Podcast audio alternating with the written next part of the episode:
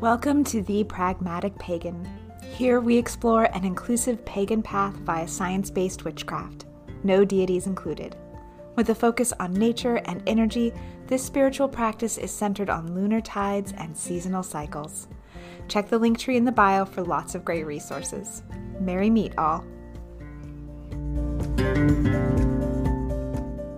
This podcast is recorded on the homeland of the Duwamish people, and more broadly, the Coast Salish people, as well as many other indigenous tribes that make their home here in the Pacific Northwest of America, past, present, and future.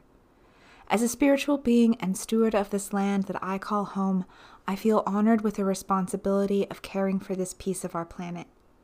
Please take a moment to join me in honoring the original stewards of the land on which you are residing and a moment of gratitude for the earth itself and the bounty it provides. Please join me in words that work for you.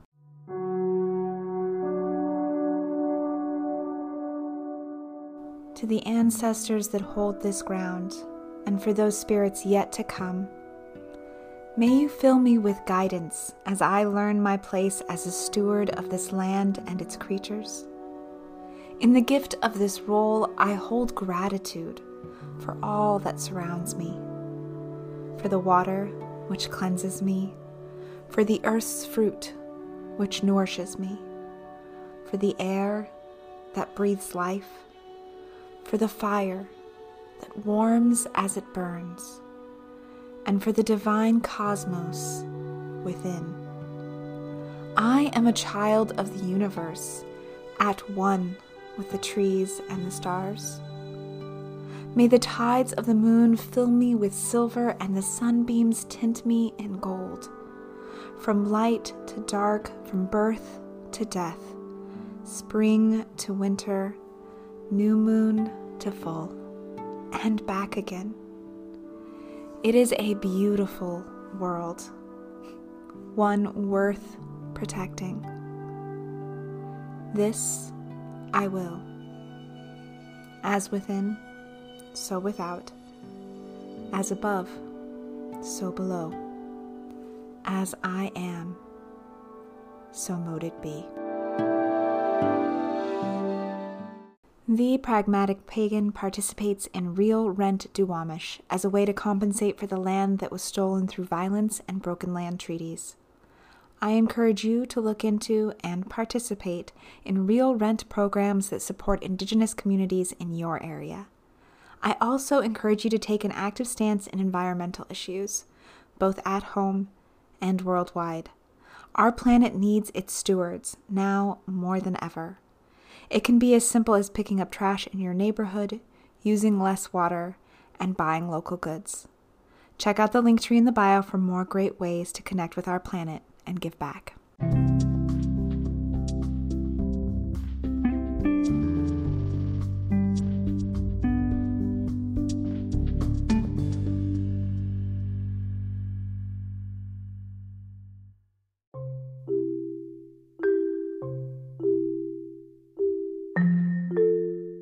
You can feel it in the air, the soft, gentle breeze that has a cooler bite.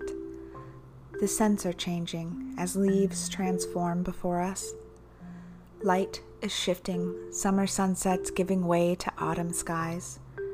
Trees are releasing, letting go, and their colors bring fire to the horizon. Darkness is already edging in. Here is the season of the crone, a time before sleep, a place where the tides recede. This is the exhale, a time where the west and water rule the astral tides, washing over us, transforming us. We celebrate the equinox by embracing that balance, sitting on the edge of change. This is the second of three harvest festivals celebrated in the pagan wheel of the year, and while we are still focusing on gratitude, we are now adding an element of transformation as we prepare for a coming sacrifice. For some, the equinox triggers the next cycle of Persephone's trip into the underworld. There are many myths regarding the seasons, each revolving around the four main astronomical occurrences. In Greek mythology, Persephone begins her descent into the underworld where she will reside until spring. Many pagan traditions focus on Persephone's descent, as Demeter, her mother and guardian of the harvests, begins to mourn her presence. The fields begin to dwindle and die, only to be reborn in the spring with Persephone's return. Many witches celebrate the equinox and Mabon, the harvest festival, as two separate celebrations, focusing more on the equilibrium event on the equinox and treating Mabon as a season of celebration. As always, you do you. Whether you focus on one day, two days, or a full season, you will want to work a daily meditation that focuses not only on gratitude, but change. Change that you have already undergone and that you know may be ahead of you.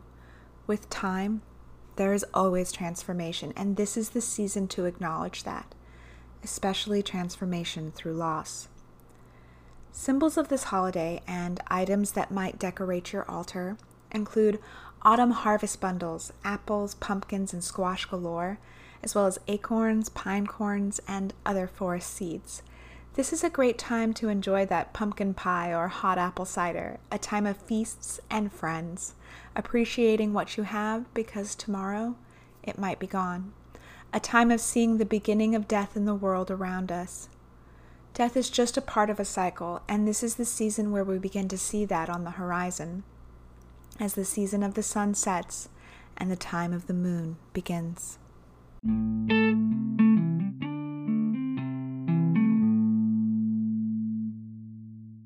There are many ways to celebrate the season, so grab that pen and paper for a few ideas. Focusing on Mabon, you could create a harvest wreath or a broom. You could go for a walk among falling leaves this season, collecting them and pressing them, dipping them in wax. These can also be used to decorate that wreath or broom. This may sound cliche, but spend time in a cemetery. Tune yourself into the energy of these spaces. They are unique, and if you are respectful and willing to listen, these energies hold many answers. Celebrate by hosting a feast with friends. Share moments of gratitude. You can write gratitude notes, a short note for three people in your life. Explain why you are thankful, what you are thankful for, and how they continue to bring light into your life. Another idea is to volunteer time, whether at a senior center or a homeless shelter. Find ways to give back and to listen. Help others prepare for the coming season. To celebrate the harvest, ancient rituals often included transforming the last sheaf of wheat into a symbolic item, such as a wreath or broom that I mentioned above. For high holy days, I like to use this time to create or bless a ritual item. So this Mabon I'm focusing on my witch's broom. You could also decorate a wreath or another woven item. No need to make your own broom or wreath from scratch. Instead, the focus is on decorating and personalizing. That being said, if you have the ability and resources to make a broom or wreath from scratch, that is always encouraged. You can decorate your item either for the season or for longer term use, perhaps to hang over or sit next to your altar. Want to learn more about altars? Stay tuned for an upcoming episode. So, if you're making your broom or wreath, you're going to want a couple of items. Namely, first, your broom or wreath, and then from there, select some ribbon, only a few colors. Intent is important here. Consider how the different widths of ribbon and how they all work together. Start to pay attention to what colors mean to you. Pick two or three colors of ribbon that really work with your intent. For a Mabon wreath, maybe go with seasonal colors that feel best. If it's an all purpose broom, then go with your favorite personal colors, the ones that work best for you. Since a broom is all about helping to cleanse the space, you might want to select colors that invoke that feeling. You might need a hot glue gun or sticks to attach all the bits and bobs, and if you want to be a little bit more environmental, think of ways that you can use twine or rope to attach things instead of glue. You'll want a small piece of paper for the incantation. Decorate and attach to the item. The incantation will be something you need to create. I know it sounds daunting, but think of it like a three line poem that focuses on the topic of your item.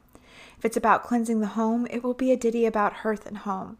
If it is a protection wreath, you might want to include words like safe and protected. Need help? Feel free to reach out on social media. Happy to offer suggestions. Your decorative bits and bobs. These can really be anything, but the more personal you make it, the more authentic to you, the more important, the more it will have an impact. Consider including photos or mementos. From here, decorate away. Spend the time enjoying a warm beverage and focus on being present in the moment, enjoying creating even in the time when the world around you heads into the twilight phase.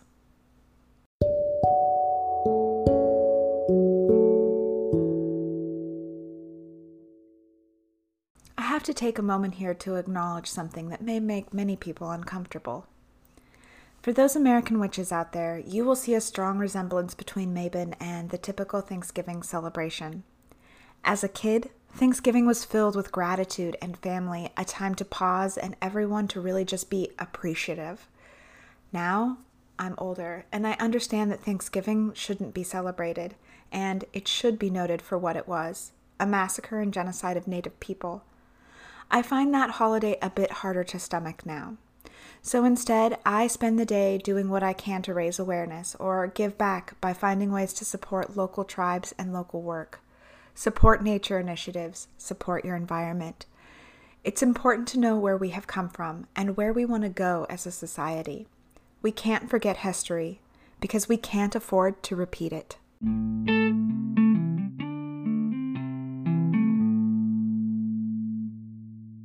Have a topic you want to learn more about or a request for a spell? Please let me know. Your suggestion may be featured in an upcoming podcast.